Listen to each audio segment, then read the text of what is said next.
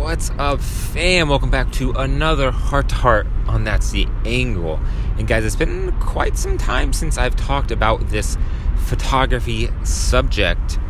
So if you're not a photographer, you may not find value in this. If you are a photographer, you find a lot of value in this. Overall, it can still be pretty entertaining. You might learn something. Who knows? But guys, I want to talk about event photography updated, right? Because last time I talked about this, um, I don't think I knew as much as I knew now. So let me share. Uh, I think last time I talked about event photography, I um, I talked about how I met this girl at an event who was super experienced, who just blew my mind on her approach to event photography. So I ended up adapting some of those practices, and I gotta say, I absolutely love them. And she is uh, super wise, and she um, just changed my approach. And so some of those approaches were uh, one, shooting at higher ISOs, right?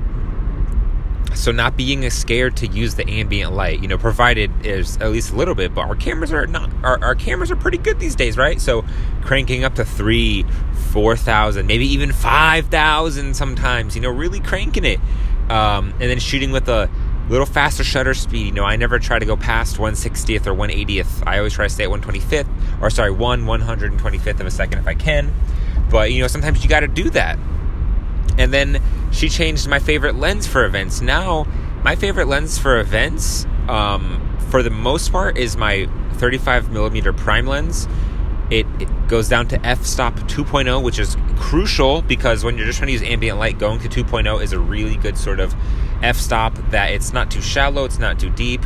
And then 35 millimeter is just a really good prime focal focal length that just makes you uh, that's just really comfortable and just gets enough of the scene yet it kind of has enough focus and make you feel involved in what's going on. I find it's really good for events.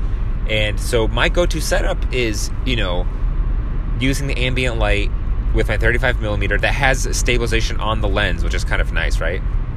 And I'll shoot normally anywhere between. Uh, I'm always at f2, and then I'll shoot between you know, uh, a thousand ISO to four thousand ISO normally, wherever whatever I need to, right? And if it's not perfect in post production, I'll just fix it, right? Because I've been finding that, you know, as an event photographer, no one ever wants to be having that big ass flash and being in people's faces and um, it's just very obvious you know it's very obvious that you're taking photos when you have that big ass big ass flash. And don't get me wrong there's a time for it. There's always a time for, for having big ass flash. Like there's definitely times when people are expecting you to take photos and it's appropriate. But if you're at a party like let's say something like hey can you cover my uh, wedding pre-party at this club or at this or at this bar? You don't want to be flashing and flashing and flashing and flashing. You know, it, it gets annoying and people get really sick of it.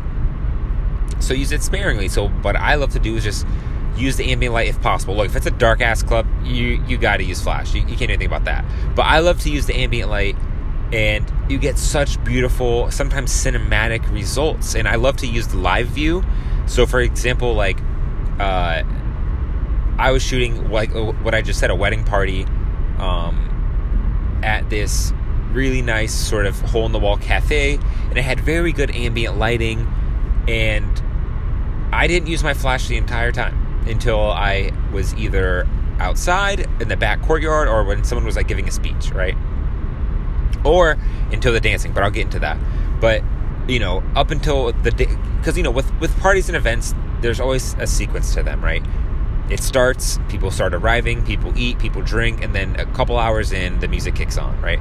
So that whole time until the music is pumping and everyone's dancing, um, I love to not use any flash at all, and I love to use my 35 millimeter full frame camera, like I explained, and I love to just um, go around the party and, and take photos of people. I, I'll do some candids, you know, some artistic things, which is actually kind of nice. It's not completely dry. You can do some artistic shots. You can try and be creative, good framings. Try to catch moments. You know, you kind of get better at that. But then, of course, you always got to have your hey, you guys, get together real quick. Let's have a photo. Or you know, you start trying to interact with them, and then that's where the magic is. Is you know, you can start to interact with the guests and, and start to make them feel more comfortable and get them to open up and start to, you know, uh, get those really good photos that people really love. And I'll do that for most of the time. And it works really well, and whatever isn't perfect, I can fix and post. Then it comes to the dancing part. Everyone always wants you to capture candid dancing. That's that's just a part of event photography. And you know, action shots and just candidness, right? But with dancing, you don't really want to be on the dance floor with the flash. Like you can be, don't get me wrong, you can be, but it can also be kind of obnoxious and people start to feel uncomfortable if they're not really drunk. So I love to go out to the dance floor and you'd be surprised how interesting dance floor lighting can be. Um, and what I'll do is I'll actually I have like I have a flip out. So this is a perk of my camera. I have a flip out screen that I can tilt down. So I, will normally hold my camera up a little bit up. You know, I'm 5'9", 5'10", on a good day, but I'm, I'm I'm like you know 5'10", and I'll hold my camera up usually above the crowd, and I will flip out the screen, tilt it down, and I will manual focus um, uh, dancing action shots just using the ambient light from the DJ booth, from the lights, from wherever light is coming from. And those shots normally turn out really, really, really well because one, I've gotten better at manual focusing on the fly, and two, because I have the flip out screen and it's a lot less invasive. You can kind of be up all, but you can kind of be in the sauce too, and you know, there's nothing wrong with that. Everyone has different approaches to how they do events, but I've been learning that's kind of cool. Just be a nice person, talk to people, and um, you know, take some cool photos. And uh, so that's that typically tends to be my thing. But like today, I did a corporate event where the beginning they had this sort of gambling casino thing and so I did all natural light for that. Boom, boom, boom, natural light. But then, of course, they had that one of those, I forget the name of it, but they had one of those walls that has, it's like a banner wall that everyone stands and poses on, and it's got like the names of the companies on it. So I used Flash for that for the most part. Uh, for when I could, I used Flash for that because people expect Flash for those photos. They're very posed. Everyone's sitting there, standing there, um, and people expect Flash for those sorts of photos. And then we get into the dinner, right? So people start giving speeches and stuff. I don't want to be intrusive, so I um, and, and, the lighting really wasn't good there, so I had to kind of make a call. So I, I used my 100 millimeter lens at some points to kind of scope out the speaker, and then I used a couple shots to get the crowd. But you know, you can't really do too much during speeches. Um, and when they start giving out awards, you know, it, you should probably put your flash back on because you really want to make sure that when they when you get that shot for the uh, the shot with them giving the award. You get that kind of canned shot, and they pose for you. Um, you know, you really want to get that shot. And so then everyone's eating, then everyone's kind of mingling. I'll leave the flash on for that when it's kind of that time between, uh, you know, after all the speeches and people ate and everything, and everyone's just kind of going to each table and talking. That's a great time to use on camera flash and kind of capture the ambiance of the scene. So, um, yeah, oh, yeah. So, one of my favorite new adaptations to my kit has been my 100 millimeter lens. I've really been loving this lens for certain events. Like I've been covering this dance company.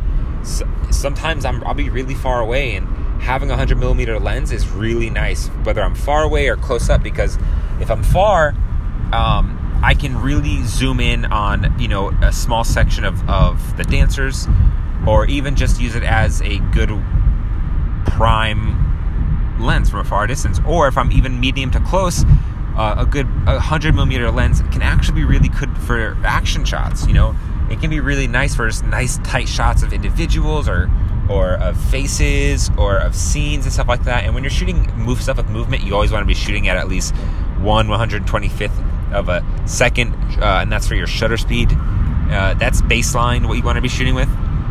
Maybe a little faster if it's like dance, like like actual performance uh, you know, because they make very erratic movements. But with that shutter speed, you'll be pretty good for most things. And guys, yeah, I mean that's typically my um my approach, and just a lot of learning on the spot. And yeah, it's it's been interesting. Um, since last time we've talked, I've done I've been doing a lot more events, and I'll tell you this, guys, events pay really fucking well when I got into the photography game, I was I want to shoot editorials and lookbooks and fashion and portraits, and that's it. But as I've been in the game, and I also live in Washington D.C., there's events and corporate events every fucking week, every goddamn day. And let me tell you, when you're getting paid hundreds. I'm talking a comfortable hundreds, almost a thousand dollars, if not a thousand dollars. You know, um, to shoot an event for a few hours to make six, seven, eight hundred dollars for a few hours of work, and for photos that don't got to be that crazy edited.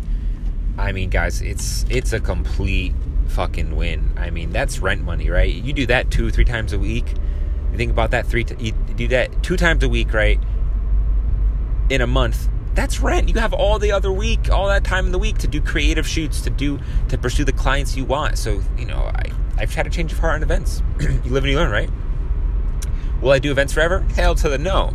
But I'm 28 and I'm two years in the game, and it's pretty nice. But let me not talk for too long, guys. I know that you guys really love these sorts of podcasts because the numbers don't lie. Big facts. The numbers really don't lie. I know you guys love these types types of podcasts. So that's it, guys. That was that is my up to date speech on um, how I love to shoot event photography. Oh yeah, yeah. Before I finish, uh, yeah, the 35 millimeter and then the 24 to 70 lens is also good with the flash. I love 24 to 70 with a flash. I keep the flash on automatic, and then um, you already told you about the 100 the 100 millimeter. So, guys, that's it. Um, that's it for me. Um, I really hope you are enjoying the interviews. Ooh, someone just got pulled over. I'm, I'm, driving if you can't hear it, anyways. Someone just got pulled over. Damn, sucks to be you. Um, but yeah, that's it for me on um, event photography. I hope you're enjoying the interviews and all that epic content I'm bringing you here and on the YouTubes. And so I'd love it if you could give me a follow there or on Instagram at the Bruce Allen. It would mean the world to me because I need to be validated. That's it. That's the angle. Peace.